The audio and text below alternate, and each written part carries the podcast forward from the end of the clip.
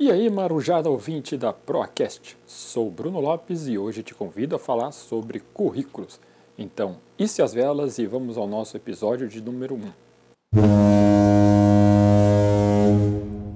E de forma bem direta e objetiva, currículo é um registro histórico, de forma escrita ou digital, da nossa vida profissional.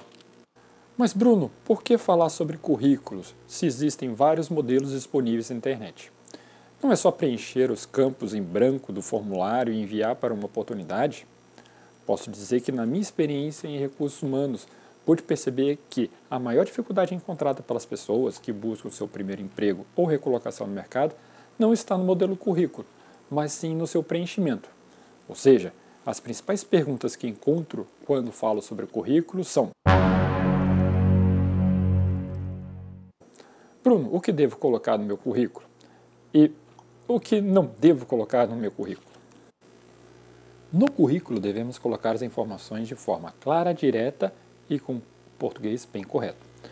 O formato básico das informações no currículo estão divididas da seguinte forma: contato pessoal, nome, telefone, e-mail, formação acadêmica, ensino médio, técnico ou superior, experiências de outros trabalhos ou atividades, cursos e habilidades complementares inglês, informática e outros cursos, e nunca esquecer do principal, a vaga pretendida. Exemplo, assistente de recursos humanos, eh, líder de produção, analista financeiro e outras. Aí você me diz, Bruno, eu nunca trabalhei, ainda não concluí a minha formação acadêmica e também não sou muito bom em inglês. Como posso concorrer a uma vaga de trabalho? E eu te respondo, com um currículo básico escrito de forma mais assertiva para a vaga. Precisamos entender o que a oportunidade solicita e assim valorizar as suas experiências. E como fazemos isso? De uma forma bem simples. Vamos imaginar que o nosso currículo é uma cantada. Cantada? Sim, uma cantada. Pensa comigo em uma cantada simples, tipo: Você vem sempre aqui? Bruno, essa cantada é horrível e pré-histórica. Mas vamos lá, gente. Com certeza alguém da roda de amigos de vocês já usou ou escutou essa cantada. Mas, seguindo no enredo. Vejam que essa cantada em uma festa ou em um churrasco com amigos, ou seja, num espaço mais extrovertido, alegre, vai gerar, no mínimo, um sorriso na outra pessoa. Contudo, não aconselho dar essa cantada em uma feira literária, uma festa de trabalho ou em um ambiente mais sério. Então você está ali parado, vendo a sua outra metade e precisa definir qual cantada usar. O que você faria? Provavelmente você analisaria rapidamente a outra pessoa para entender dos seus possíveis interesses.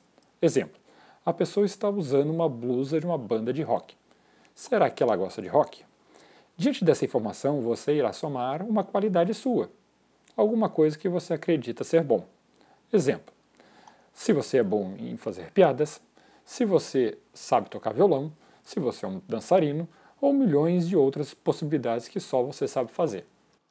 Percebam que até agora eu não utilizei nenhum modelo padrão de cantada. Cada encontro será único, desafiador. Ou seja, aquela cantada que deu certo antes pode não funcionar agora.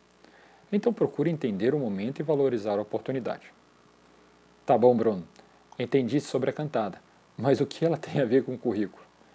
Como eu havia dito, todo currículo tem um modelo básico: contato, formação, experiência, atividades complementares. Isso não muda, porque é a base para uma rápida apresentação. Como na cantada, em algum momento você terá que dizer seu nome, da onde é, o que faz e quais são as suas intenções. Mas isso não precisa ser engessado nessa ordem. E aqui está a grande analogia com a cantata. Precisamos destacar aqueles aspectos que irão pontuar positivamente. Se a vaga é para um atendimento ao público, um curso de atendimento de 20 horas será bem visto pelo selecionador. Na oportunidade, na oportunidade de auxiliar de dentista, o curso de saúde bucal é fundamental. Então, em uma vaga que solicita inglês fluente, você destaca lá no topo, que fala fluentemente. Lembrem, que o currículo é analisado de cima para baixo e que o selecionador tem em mãos muitos currículos para analisar.